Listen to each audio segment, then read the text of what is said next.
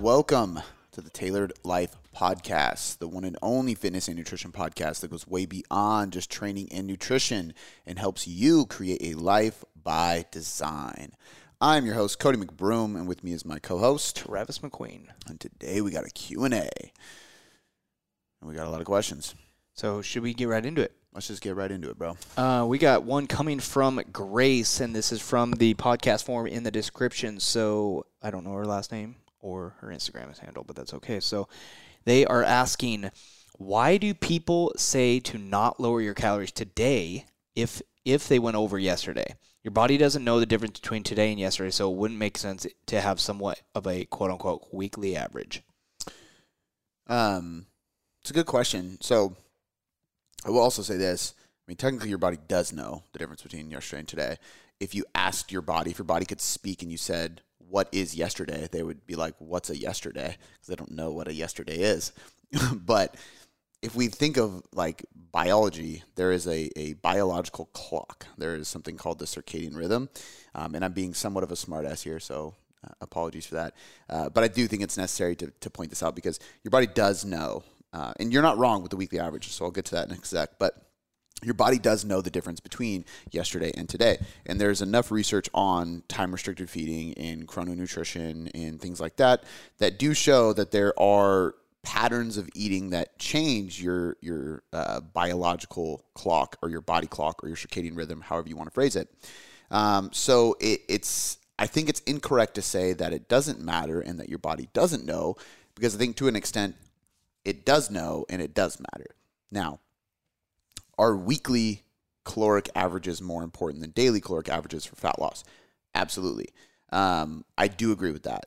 And I also know for a fact, and I've used this this analogy, or I wouldn't be really be an analogy. I don't know what it would be called, but um, robbing Peter to pay Paul is what yeah. they say, right? So robbing Peter to pay Paul is basically like, oh, like take one to give one. Exactly. Yesterday I went over. Today I'm going to remove some to balance it out. By the end of the week, I'm going to hit my weekly caloric average. And I do think that is a useful tool for some people um, because if you put your weekly caloric average in check, you will still see weight loss. And there is, I mean, there's enough anecdotal evidence. There's not much research on this that I'm aware of because there's no reason to research that specific thing. But we've seen it enough in our coaching that we know like you can do this and as long as you balance it out by the end of the week you will see fat loss and we also know this because and this is where we do have research for but you can cycle your calories throughout the week or you can have the same exact caloric intake every single day of the week. And if the weekly caloric deficit is the same in both groups then the weight loss will be the exactly same. And this is where carb cycling and calorie cycling kind of lost steam because carb cycling seemed like a really good strategy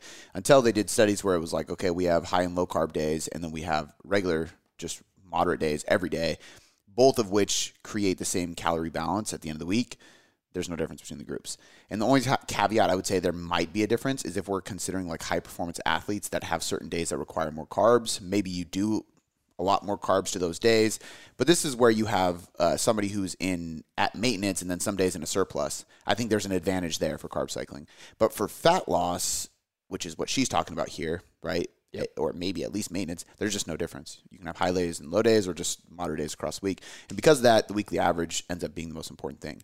Um, so with that being said, uh, and this is also why I like a five two diet would work well, right? Five days in a big deficit with two days at maintenance, or seven days a week at maintenance, right? The study they did on that was like 35% deficit five days a week, no deficit two days a week, or a 25% deficit every day of the week. It's about the same for fat loss. There was a little bit of evidence pointing to more muscle maintenance in the five two diet, but that's been somewhat debunked based on the way they um, tracked muscle maintenance because a lot of it could have just been explained by water retention in the muscle because they took the measurements of muscle retention after a refeed. If you take it after refeed, that's obviously going to lead to more water being retained.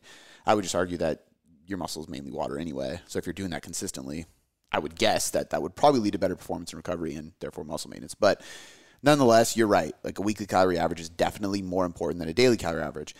So why would why would people say this? That that you shouldn't do that? number one, and the most important reason, the, the most obvious reason, I think the most critical point where you would not want to do this and this is where I don't recommend uh, cheat days, where I don't recommend refeeds, where I don't recommend um, doing this, robbing Peter to pay Paul, is when somebody has any type of disordered eating. And I want to be clear, it's disordered eating is different than eating disorder. Eating disorder is something like bulimia, anorexia, things like that, that should be clinically uh, advised and, and guided through, right? They should have like actual medical clinical counseling. Um, disordered eating is when I did my bodybuilding show and then I gained a bunch of weight afterwards and then I went right back into a chronic deficit and I tried to like eliminate things from my life to avoid gaining fat. That's disordered eating. You got some fucking issues there that you got to solve. But I don't have an eating disorder. So there is a difference, but this can lead to disordered eating for some people because what happens if they start getting too carried away with robbing Peter to pay Paul? Now we go and binge on pizza, and then the next day we fast half the day, and then the next day we try to get back to normal, but we're so hungry that we end up eating a bunch of donuts or something crazy, or even just going over fucking rice and apples, and then you feel guilty for eating too many apples and rice, and now you have this disordered eating that you're feeling guilty for eating fucking rice and apples and you overate so then you pull more calories from the next day and then that leads to a binge on the weekend and it's like this vicious cycle. Certain people can can do really well with this. I can do totally fine with this now. For where i'm at in my fitness journey and stuff it's not a problem for me. Um, and i usually don't need to do it. If i plan on going over i just accept that i'm going to go over and i get right back to normal. And i if i do pull back calories the next day like for example on a Sunday, I would would be the only really day of the week that I would pull back calories because I don't train that day. I usually overeat a little bit on Saturdays. Is if I know that I overate to an extent that makes me feel uncomfortable the next day. Not like I feel guilty, but like I'm not even hungry on Yeah, Sunday. Like, physically. I'm bloated. You know, like it's just like I just feel like shit. I'm just gonna drink hella water and I'll eat when I'm hungry. And I end up like having a protein shake and then just not eating till like a late lunch. And my calories naturally come down lower, but I feel better because of it. It has nothing to do with psychological guilt. Um, if I wake up after overeating and I'm still hungry and I feel fine and no stomach issues, then I'm gonna eat like normal. Yep. Right. So I think that if you can address it that way, it makes more sense. Now, because I can address it that way, I also know that when I'm in a serious fat loss phase, I may wake up the next day and intentionally pull calories back because I went over, even if I am hungry. But it's because number one, I know it's not going to cause disordered eating with me anymore because I'm psychologically okay and aware. And number two, if my goal is to create a deficit and I took myself out of the deficit, I need to put myself back in the deficit to create the weekly average. So I think it's it really comes down to like, is this going to be safe psychologically speaking for the individual we're talking about? And then the other situation that might not be advantageous is uh, two situations. One, obviously, if we have like a hard gainer, if I have a guy that's like, or even a gal that's like really light, like skinny person trying to get big, and they're really struggling to eat enough food, and maybe one day they did go out and they had extra calories, and they're like, oh, I got to pull my calories back because I ate too much. I'd be like, no, you already struggle enough to get enough calories. Like, let's just count that as a fucking win. You ate too much. You need to gain weight. Just get right back to it. Yeah, and muscle growth is like that's fine. You ate too much. Um, eh, but the other one would be uh, some kind of athlete. So if they overeat, great. But let's say they overate on a Sunday and then Monday and Tuesday they have hard training, practice, whatever. I don't want you under eating or under fueling going into hard training sessions either. So that's where it's like, eh, you might not want to. Um, even for somebody at maintenance, if you step out of that maintenance caloric intake for one day and you go into a surplus, but you're at maintenance and you're very serious about your training, who gives a shit? Like you're not f- so focused on losing fat, then there's no reason to do this. Just you just went over a little bit. It is what it is. You had a good time. Now you're back to normal. Eat your normal diet. Yeah. you know what I mean. So I think the only context that really makes sense is is in a fat loss setting, um, because you want to balance it out to create the weekly deficit for fat loss. But also you have to be able to check off the boxes. Like it's not going to negatively negatively impact my performance, and that assuming that my performance is more important than my aesthetic goal. Yeah. Because even if I'm like, damn, I'm gonna have to pull my calories back because I'm in a fat loss phase, and I am very passionate about my training. But at the end of the day, if I don't go PR, it's not gonna negatively impact my fat loss phase, so it's not as important. Whereas an athlete who competes in a sport, the performance is more important than their abs, Totally. so they shouldn't do that.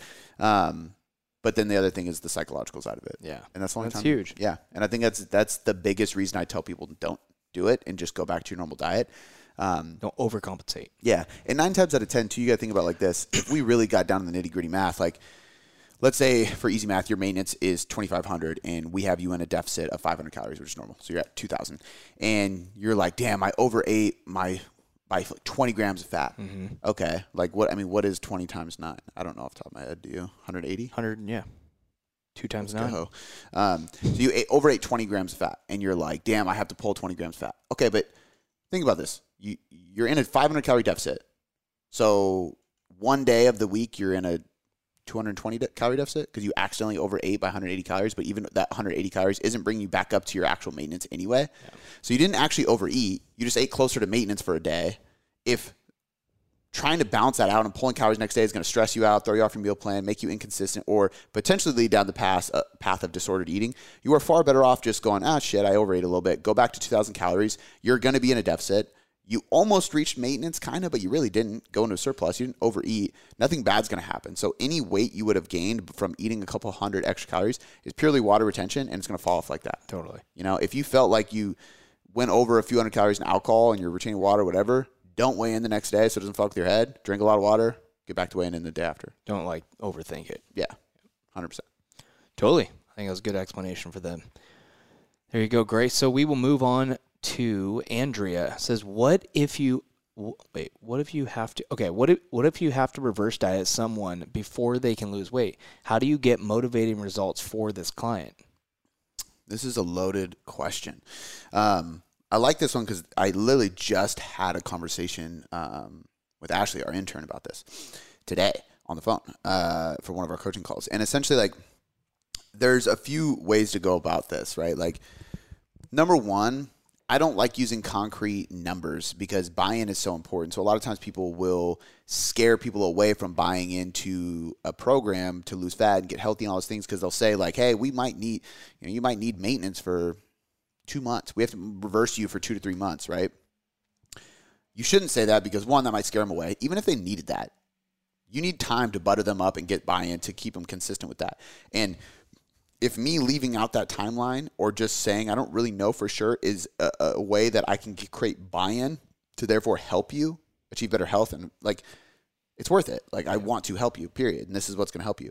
The other thing is that a lot of times people come on board to coaching, especially in the Gen Pop setting, and uh, and a lot of newer coaches struggle with this. They don't understand or think, but they think too much about the physiology of things, and they don't think enough about the psychology or the lifestyle, the sociology side of things or socio. Social, Well, I think it's sociology. soci, like So- oh, mental. there you go. Sociology. No, that's psychological. That's psychology. Both. Like Social- a sociopath. No, I'm talking about social settings. so Oh, there's so- a, okay. but I think it's social sociology. It's, it's very, I don't know. Anyway, their environment basically. and when you think about these things, you can also think about like, okay, this person came to me, they're overweight, they need a reverse diet first, right? That's what this context of this question is coming from, and they tell me they've been dieting for a year. If they've been dieting for a year, they would not need to lose weight. Scientifically speaking, There So if go. we really get like nitty gritty, Correctly. Yep. so one of two things is happening. Either A, they really fucked up their metabolism, for lack of better terms, and we are going to need to do some work. Or B, they weren't actually in a deficit in the grand Yeah. scheme of things. But they said they were dieting. Yeah, at least 75% of the time, they weren't in a deficit the whole time. And what I mean by that is maybe they were attempting to diet. They're not lying to me. They were trying to diet. But there was enough times where they fell off the wagon, whether it was a week or a vacation or it's it's every weekend or it's Yeah. every couple weeks. And there's these days of such high caloric intake or like consistently mistracked dieting that they never really accomplished a full, uh, or I shouldn't say a full, a significant calorie deficit for long enough consistently in order to actually lose weight. There you go. So this person thinks they've been dieting and they've been trying to dieting and their efforts are there, but their knowledge of what a deficit is and their ability to actually execute on the deficit was not there. And therefore we don't need to reverse diet them, right? Or we kind of do, but in a way that it's different. So a lot of these coaches, newer coaches will say like, "Oh, we got to spend time reverse dieting." It's like, "No, you got to spend a little bit of time at maintenance just teaching them how to fucking track properly and follow a diet. You need to work with them to build good habits, build a solid foundation, and then from there you can put them in a diet. That could take 2 weeks. Whereas this person's going to reverse diet an overweight client for 2 months, and now this person's frustrated, gaining more weight, increasing their calories for no reason at all because physiologically speaking, their body was totally fine. There was nothing wrong with their metabolism. They just didn't know how to diet. And that's more often than not the case. So I rarely go into it like, hey, we got to reverse diet for three months and get you healthy. We will frame it as like, and this is what we do, and, we see this all the time. It's like, we got to take you through a primer phase first. We're going to bring you up to what we think of maintenance is, and we're going to teach you how to track accurately, how to measure your food accurately, how to train properly, how to sleep better, how to manage stress, how to actually do things right so you feel good. By the end of this two, three, four week period, it depends on how long it takes. Everybody's different. Their learning curve is different. I want you motivated. I want you less stressed. I want you recovering properly. I want you sleeping great, training hard. I want your metabolism to be good in a good place. And then when we adjust the diet to put you in a deficit, your body responds physiologically speaking, and then psychologically you're motivated. There you go. And you respond really well to from a consistency and adherence perspective. And more often than not, we, we what we see is either a they really don't need that long there. Like I said, we spent a couple weeks there, and it's really just to get consistent, and then we create a deficit, and they're losing weight, which goes to show like there was nothing wrong with them. And if they felt like shit from a biofeedback perspective, it's it's not because their hormones were messed up. It's not because their body fat was too low and they need a recovery diet. It's because their calories were temporarily too low and they felt like shit because their calories were temporarily too low. And so when we bring them up to maintenance in this two week period, they're like, I feel amazing. I'll tell you this if we spend two weeks at maintenance and you already feel amazing, there was nothing chronically wrong with you. It was a temporary calorie intake that caused the temporary negative biofeedback. So, in other words, we don't need this long drawn out reverse diet because I just showed you that two weeks of eating at maintenance makes you feel better. So, what that means is that you were dieting all week and then you were binging on the weekend, or you were off and on dieting. So most days you kind of felt like shit because you barely ate anything, and then you have these days of splurging, which you didn't feel that much better because you splurged. You didn't like fill your calories with wholesome foods and get better sleep and all those things. So when you look at it this way, now we're seeing that because again, when we look at why why reverse diet somebody in the first place, it's either because a we want to maintain the result they got right or b because their biofeedback and hormones metabolism are suppressed. And if that's the case it is either because a they've been dieting for too long or too aggressively meaning their calories are suppressed and therefore their hormones and health get suppressed or their body fat levels are too low which is usually reserved for physique competitors it's very rare we get gen pop people that are that lean Yeah. um, and then there's the rare case where they actually have something chronically wrong with their hormones and stuff, but that's like 1% of people. It just rare, very rarely actually happens um, to the point where there's nothing that we can even explain. So if somebody would say, like, well, what's the hormonal thing that would cause, I don't know. I have no idea. Most hormonal things Depends. just make your metabolism a little bit slower. It doesn't make fat loss impossible. Um, so, all that being said, going through this is what you need to do. It educates the people, right? And it's like, hey, like going into this, we're going to take you through a primer phase. This is why we do this, is because we want to figure out why aren't you losing weight? Is it consistency? Is it adherence? Is it knowledge? Is it uh, a, lack of a system? Is it lack of accountability? Is it actually your metabolism? And we're going to find that out. And then by the end of the two weeks, we can go, hey, like it's not your metabolism. Good news is there's nothing wrong with you. We just needed to teach you some habits. Now we can start on a good foot and you're in a healthy place, physiologically speaking. Your body's going to respond really well to this diet. The other thing that sometimes happens, though, that's the one case. The other case, we put them in a primer phase and they start losing weight. So it's like we bring your calories up, but what was really going on most likely is that they were splurging or having like snacks of their like bites of their kids' food, or they were going out on the weekends enough to where that going back to the last question, their weekly caloric That's what was average was yeah. too high, so they weren't losing weight. And so when we go, hey, your your calories, we're gonna set them at 1900 and they're like holy shit i've been eating at 1500 trying to lose weight it's like yeah you have monday through friday or monday through thursday but then friday saturday you you eat quite a bit sunday you say fuck it you just chill around you eat like normal and then monday you're back on your diet Yeah. so 40 to 50% of the week you're eating too much so now they feel like they're dieting on a lot of calories in this primer phase and they have accountability on the weekends so they're consistent and they're actually in a deficit compared to what they were. So they start losing weight. They're feeling better because they're eating better foods. So they start training harder, burning more calories through training, and their need is up because we set their step count higher. And now they're losing weight. So we get done with two weeks. They're feeling awesome. They're losing weight. We're like, hey, we're just going to stay here. Like, why put you in a deficit if this is working? Which is technically meaning this is a deficit, but it's a it's a deficit that feels really good. Let's milk it. We keep going until we need to.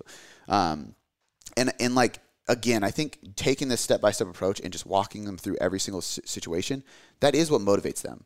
The thing that motivates people the most is is knowledge and results. Yeah. So if I tell you what we're going to do, Trust. and, and and you trust me, Yep. and I teach you how we're going to do it, which is usually what leads to the trust. Is like, hey, this is what we're going to do, and this is why it's going to work. This is how we're going to execute on it. This is how long it's going to go. I tell you everything there is about it. You trust me because I'm not trying to keep any secrets, right? Now you're getting results. There's nothing more motivating than results, realistically. That's it. There's nothing. There's nothing worse than you saying just trust me. Oh, I know. There's You know. nothing. um, I will thank clients all the time for trusting me or trusting the process. Yeah. But I always reveal the process. Yeah. You know what I mean? Or the pl- Um, or the plan to get to the, Exactly. Yeah. Not, hey, your calories are going to be at 1900. Why? Just, just trust me. Yeah. You know, like that's No. horrible advice. Yeah. Um, but when you lay it out this way, I think they have more motivation and they have a clear path. It's going to make a lot more sense. And, and the, the best part about it is it actually fucking works. So then they start getting results relatively quickly. Um, and it's sustainable because it teaches them what they are doing, you Totally. know? Um, so how do we motivate people for that? That's what it is. But I also think it's really important to like think of like, I mean, for some of you coaches listening, like go back and listen to the first part of this where I said like reverse dieting isn't always the answer for people because I think a lot of times people jump to reverse dieting. But I would have you consider that 90% of the time or more, if somebody comes to you overweight and needing a reverse diet, something's not adding up. It doesn't make sense, right? The only time that is usually even a case is like if somebody gets done with a diet, fall goes like what I did after my show, went on a cruise. Horrible idea. Gained a ton of weight. And then let's say I hired a coach that next week and they were like, okay, like where are you at? And I'm like, well, I'm at 200 pounds and I, I, I usually sit around 170. I want to lose some weight. Okay, well, how many calories are you eating? And I say 1500 or whatever. And they're like, holy shit, you're under eating. We got to reverse diet. Well, that's because I'm only giving you this much of the story. Yeah. I didn't tell you that I dieted for a bodybuilding show for 12 weeks, got super lean, and then binged for a week on a cruise. And then I called you as soon as I got off the boat to hire you for coaching Yeah. to get back in shape. So, yeah, it's just very rarely the case. I think it, it comes down to empowering them with the knowledge required to get the result and then giving them support and then guiding them along the way. And then they're going to get the result. And you usually do not have to reverse diet for that long. Um, and in the rare case you do, like I think going through the same process I just laid out still is the answer because if you go through that process and it doesn't work to go back into a deficit, so like let's say I take you through a primer phase, I feel like we're we're doing well and I'm like, "Okay, let's go into a deficit." And the deficit doesn't work. Now we have proof. Like, "Hey, maybe your your metabolism and things aren't ready for this. Maybe your body's not going to cooperate and we do need to spend more time in that primer phase." Well, now they can't argue with me because we both saw it. Like, and if you're telling me the truth and I'm telling you that, like, you know, I'm telling you the truth, really, because Yeah. I've laid it all out. But if you're accurately tracking, you're telling me the honest truth, and you didn't lose weight in a quote unquote deficit, then that tells me your body's not responding. So we do need to step back. And they, I mean, numbers don't lie. Totally. You know, um, and that happens sometimes, but very rarely. You know, Damn. Yeah. so I don't know. I think I think there's a lot to it, obviously, but um, I think that whole uh, the, the whole idea of like reverse dieting and all that stuff. It's, I'm, it's a topic I'm very passionate about because I think there's so many different ways of approaching it, so much nuance to it, um, that it's not just a black and white answer. Yeah. Of yeah. Totally. So Cool. All right. Um, let's move on. We got a couple uh, training questions we will dive into here. We got one coming from Jeanette Nicole. It says how to properly how to properly execute reverse dumbbell flies. Should your arms end up in a V or straight out to the sides? uh, combination of both. Uh, somewhat hard to answer that question when I don't see you because like I'm thinking V, like I'm you know like I think that sometimes that makes me think people are going up like a Y, but then I'm like, are you elbows bent? Hmm. So sometimes people do uh, reverse dumbbell flies and they like they bend their elbows just way too much. Isn't that just two different exercises that straight out and V's? Yeah. Like the, so that I don't ever call it a V. I call it a Y. But like well, you can do like YTIs, which is like a rehab for your shoulders. Um, but it, then we kind of get into semantics, like how much different, like YTI, T is right straight to your side, Y is like angled overhead, and then I is ang- like how much different is that really from Yeah. a muscle perspective? The reason it's good for rehab and warming up is because you're just moving your joint through different ranges of motion totally. from a muscle perspective and doing exercise, this is like that's no no difference. Um, so I think the biggest differentiators in reverse flies is n- number one, what are we targeting here? Are we doing? So I will call them a rear delt fly, or I will call them a posterior fly. Posterior being backside or reverse. You can, they're all reverse because you're going in the opposite motion of a normal fly. But a rear delt fly is targeting the rear delts. A posterior fly, in my opinion, is targeting the traps. If you do a V or a Y, you're probably going to get more trap. If you do more of like a T, you're going to get more rear delts. But even more so with the rear delts, if you pronate your grip, you're going to get a lot of so like palms down, pinkies back, thumbs forward. You're going to get a lot of rear delts. Whereas if you uh, palms forward, your knuckles back, so thumb up, basically pinky down. Now I'm getting more trap. So just that that difference in like literally rotating your hand, your grip, that's going to change where you hit in the back. Um, delta traps. Exactly. Um, I also like. I mean, obviously, for a lot of people, like if you, some people bend their elbows too much when they're doing rear delts. They want to do rear delt flies, or even if you're on like a, a pec deck machine, you can do chest support and you can do reverse with the machine. That should be for rear delts because your palms are down. But a lot of times people bend their elbows. If I bend my elbows, immediately my shoulders shrug, and I'm doing a lot of like upper back, which if you want to train your upper back is fine, but don't put your palms down if that's the case because it's going to limit the weight you can do, and your traps can handle way more load than your rear delts. Gotcha. So really, you got to go into it first and foremost, like what am I targeting here? Um, and then like I personally like the way I like doing them, all of them, is a soft bend in my elbows, no matter what. So there's not too much flexion in my elbow. so I'm not bending my arms a ton, and I'm also not locked out, right? The reason I don't like locking out is because one, it just feels awkward and uncomfortable. Two, anytime I lock out my elbow, my triceps are going to fire a little bit. Your triceps are responsible for hyperextending the shoulder to an extent, like not as much as uh, your traps, your rhomboids, and things that actually retract the scapula. But if you've never done this, for example, do a tricep push down with like a single cable. Uh, is it a dolly? I keep I always forget what the ball of the cable machine is called. The thing that you actually connect the handles to. Yeah. You know when I just grabbed that thing? Connector? I don't know. There's cable, a there's cable ball. Yeah, there's an actual name for it. I have no idea. always forget, but we'll say the cable ball. Yeah. So when you do push downs with just the cable ball and you push down with your triceps, you're locking out your elbows, and then you pull your shoulders behind you into hyperextension, your triceps fire harder. And the reason they fire harder is because to get a full shortening of the tricep, so full, full range of motion, you actually have to hyperextend your shoulders a little bit. If you're doing a straight barbell in front of you with a push down, you can't really hyperextend your shoulders because the bar hits you in the waist, right? It's in the way. But if you have the pulleys, you can actually pull them behind you because it's a single pulley cable ball thing attachment. So the reason I say that is because if I'm pulling my shoulders into hyperextension to get my rear delts, but my elbows are locking out and my triceps are firing, there's a small chance that I might be hitting my triceps a little bit. You know, I don't want to do that. Same thing with like uh, pullovers. Like I have to like you saw me me and CJ doing them yesterday. I'm like constantly trying to like poke his elbow because I want him to have a soft soft elbow. His triceps are overpowering. So every time he does something that his triceps can kick in and take over, they always want to because they're overactive for whatever reason. So with these, I would specifically avoid a locked out elbow. So keep a soft bend, so not a lot of flexion, relaxed. but just a relaxed. That's why I always say like a soft bend in the elbow. Um, if you're doing rear delt flies, I always like a chest supported machine. The reason being is because if you do it on a chest supported bench, like an incline or a pec deck, I'll do like a high incline bench for me because I don't have that machine with dumbbells, light dumbbells. Like I use like 10 pound dumbbells for these because you can't do too much. And I like doing really high reps for rear delts because overloading them a ton is just waiting for injury. And you have to swing a lot. Yeah. Palms down and soft elbow bend. And then what I will do is actually lean forward into the bench, which is usually what I don't recommend with exercise, but protracting my shoulder. So actually like letting my shoulder roll forward into bad posture because when I do that, I'm for sure going to get the rear delts more, right? If I retract my shoulder, what is retracting my shoulder? My traps. Yeah. So if I don't want to hit my traps because I'm trying to target my rear delts, I should probably not pull my shoulders into hyperextension.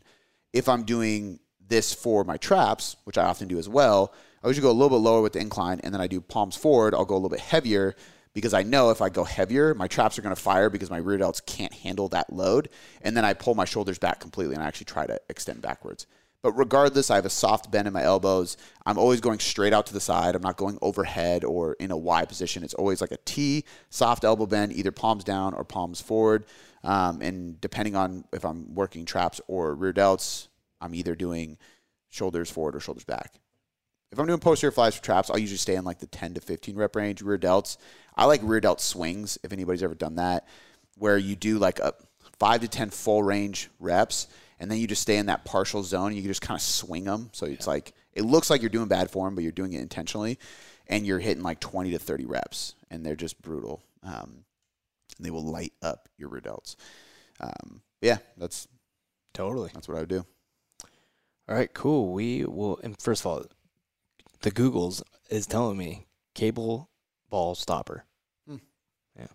I, I heard somebody call it something, and I just took their word. Oh yeah. So whatever Cable person said it on Instagram that I listened to Yep. is the person I just started thinking of.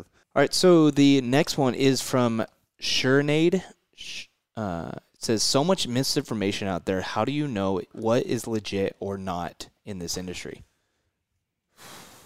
Um, I mean the. I, I think that like it's actually way easier to tell nowadays than it ever has been. I think once upon a time you had to look at somebody's track record and it was just like, does this person like actually have experience? Um, but and that was like pre-social media days and then early social media days. So there was like a lot of people, and I guess I'm speaking from a coach's mindset, so it's it's probably not that simple. Um, if I'm being completely honest. However, I do think nowadays there's just been so much debunking of bullshit myths and fad diets and stuff that it's a lot easier to tell what's bullshit and what's not. For sure. Um, so you can pretty quickly find out somebody's credentials, you know, pretty easily. Um, like if you're if you see somebody on Instagram and they don't have a website, that's probably a knock at them, to be honest with you. Yeah. Um, unless they work for a company, but that company better have a fucking website. You know, like that. I mean, to me, that's today's business card. If you don't have a website as a professional in anything, I think that's an issue. Um, they usually will have some credentials. Maybe like I don't list all my n- letters. I can't even fit them in my bio, and that's not like to impress people because I just have a lot of certifications. I've done Yep. this for over a decade.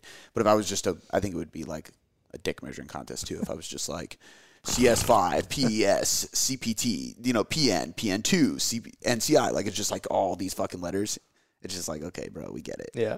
And then Gen Pop people are like, I don't even know what those mean. Like, is that good? Like, um, and then some PhD, like smart. Brandon would step on me and just be like, I have twice as many, Yeah. or just like this one that trumps them all. PhD. Yeah. I'm a doctor. it's like, um, but I think that, and, and I and I will say this, like I will, I would put certain ones I would put on. Like if I had my masters, I would put my masters on there. I wouldn't put all my credentials. I would just put like the MSc or whatever it is uh, that I have. You know what I mean? Because or it wouldn't even be C because I think don't know that's what can- C- yeah. C C is candidate, so people can put MSc when they're like almost finished with their master's program. So MS is masters, I believe. Yeah. Um, but uh, point being is like if I had something like that, yeah, I think that would be worth it. But like all of them is stupid. Uh, but my point with that is like if you go to our website, you can see all of our credentials. Yep. You can see a, tr- a little fucking ticking box of how many credentials we actually have, how many people we've worked with, how many pieces of content we've put out, um, the amount of things we raised for charity. Like we have credentials and we have like a ticker box that counts them, right? Like that is like you should be able to find people's credibility online somewhere. Um, so like point being is it's not too hard to actually find out if people are good at what they do, right? They should have results online. They should have people vouching for them. They should have people sharing their shit. Um, I don't think followers is what provides credentials. I know a lot of people are amazing at what they do. They just don't. They haven't fucked with Instagram until now, or they just haven't cracked the Instagram code, which I don't blame them because Yeah. nowadays it's really hard to. Yep. So it's more about like the track record of actually working with people, um, and the, how long they've been doing that. I would say as well, um, their character. So I think that you can easily, I mean, you could feel people who are who are in it for the wrong reasons. Like you can just feel when somebody's trying to sell something. You can feel when somebody talks about the same thing over and over and over again, and it's tied to a product of some sort or a method that is very binary. Like to the point where like we are a tailored coaching method, but if you look at what a tailored method is, it's like it's individual. So we talk about so many different types of methods because it depends on the person. Um, so there's a lot of ways to see those kind of things, and you know, and what I mean by like binary thinking and, and like kind of having like a, a, a single focus and more of like a sellable thing is like you see the gurus that constantly talk about keto or constantly talk about intermittent fasting. They constantly talk about gut health and probiotics and stuff like that. Usually they also sell supplements or something, or they're selling a book about intermittent fasting. Um, or their one thing is like the answer to everything, Mm. right? The best way to find people who are actually good at what they do is to look for people who say it depends a lot and they never have a black and white answer because it always depends. You know, and I can even think of people That's just the reality of it. yeah. Even so, like I posted today, like fast versus slow fat loss, Mm. right? Um, and I was kind of vouching for fast fat loss because a lot of times people constantly say doing it fast is the wrong answer, which I wanted to provide a research study, which is another sign of somebody you can trust. Like they actually have some studies, like, oh, by the way, this is backed up by this published research study. Here's the PubMed ID number Mhm. so you can Google it. But I also within it say I also use a slow approach and often recommend a slow approach. However, here's why this might actually be approach and people who say you can only do it slow are wrong. You know, so even in that sense, like I think you can find people who will be creating content or saying like this thing or talking about this thing, but it's still not black and white because they say however or but when or it depends Yeah. on, you know. And there's even people who debunk shit or they will like argue with research and they still won't say definitively this is the answer. Their argument is that that research study has some flaws and it still can't say 100% of the time this is what you do. You know, like if we have a research study that shows, um, for example, people, will, the, the intermittent fast people would grab onto research that was favoring intermittent fasting and they would say this is the answer for everybody because blank. Here's the study. Whereas like most people who you can trust would say this one study said XYZ, but it's in the context of XYZ, and we would need to replicate that study in these three ways in order to be actually confident that it would lead to that type of result for more people. You know, and then when they replicate the study, it doesn't happen. Yeah. You know, and we've seen that with intermittent fasting, and that's why a lot of those people don't make it very far who are proponents of that because we've seen time and time again that, well, if you account for calories, it doesn't matter. Like, oh yeah, but that one didn't account for this. Or like, oh, if you take out the obese people and just focus on lean people, it, it this doesn't count. You know, um, So many variables. there's so many variables, Yeah. and so like people you can trust will just openly admit like there's all these variables, and uh, we can't always. uh, We can't give you an answer knowing that there's all these variables, Yeah. plain and simple. So, um, yeah, it's it's hard to say, but like I think mostly like you should be able to feel like they genuinely care and want to do what's right. Um, I think like, and I I feel confident saying this. I, I you probably would never have said this before, but I've been doing this long enough, and I've been putting out free content for long enough that I think people can see that I actually give a shit, and I, I genuinely want to be a good coach, and I genuinely want to help people lose weight, and like that's what we mainly do. It's never like a salesy approach to things. Do we want to make more money? Absolutely, because it provides a better living. And if we make more money, it's a direct metric of helping more people, quite literally, because the more people we sell, the more transformations we make, the more lives we change. But it's not a transformation factory, you know, like on a conveyor belt that we're just pumping ads and running marketing. And that's where I think, you know, you got to be careful. So Totally. um, there's a lot to it, but that's like my general thoughts. Totally. All right, we will go to the next one. We got one more here, guys. It comes from uh, Krista K six eight one. It says, "What is your favorite piece of unnecessary or quote unquote extra gym equipment?" There's so much I don't even know if I can answer that, dude. Like, bands.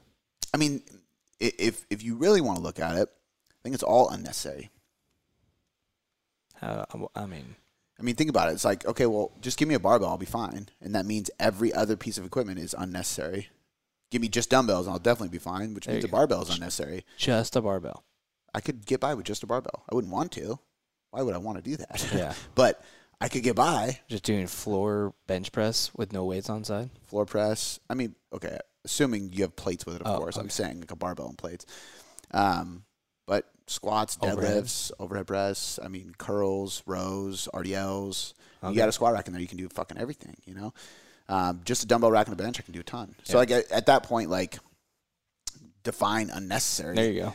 you know, because to me, the bigger the gym, the more shit I can fit in it. It's like it's all I can use it all. Yeah, it's all necessary. Um, but there's because there's certain things in our gym that like I very sparingly use, So but when it's the right time, yeah. Very necessary. There you go. So, what is your favorite piece of equipment that you rarely use? And I'm not going to define rarely, but the least. Yeah. Um, probably the sled. Sled. I was going to say the sled or the assault bike, but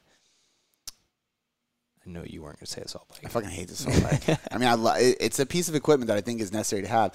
But like, here's the thing: is like with sled, I think the sled is better than any other piece of cardio equipment because it's so versatile and you can do so many things your with it. legs? Where's your shoulder? Yeah. and it's and it's also like you can. I mean, you can do a lot more things than people realize with it. But also too, it's so safe and it's so effective for high intensity, low intensity, all those kind of things. Um, rehab, warming up, finishers, cardio, conditioning, like pushing, pulling, rowing, sidewalking. You can do crawls with it. You can attach a band to it.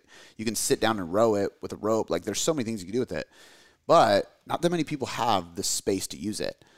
Um, because you have to have a, a turf, you know, or you can use it in your street if your street's super flat. But on the pavement, it's so it's shitty, dude. It's so annoying. I mean, we used to do sled pulls around the plaza at the old old gym, and it was dope. But like, we have to do it like late at night when all the shops are closed because it's just like just grinding, you know. but um, Yeah, I mean, uh, I have a client who uh, bought one not long ago, and he fucking drags that shit down his block. That's sick. I'm like, that's dope, bro. All the neighbors know what time it is. Yeah. Like, it's sick. But uh, but that's why I would say sled is because I think it's unnecessary from a standpoint of not that many people can get their hands on one and use it. Yeah. Or have the space to There use you it. go. I think that's more. Anybody can get it. Yeah, it's cheaper than an assault bike. Yeah, for yeah. sure. Um, but that's definitely up there. I think that I would also even like say the Just put some like pads on it.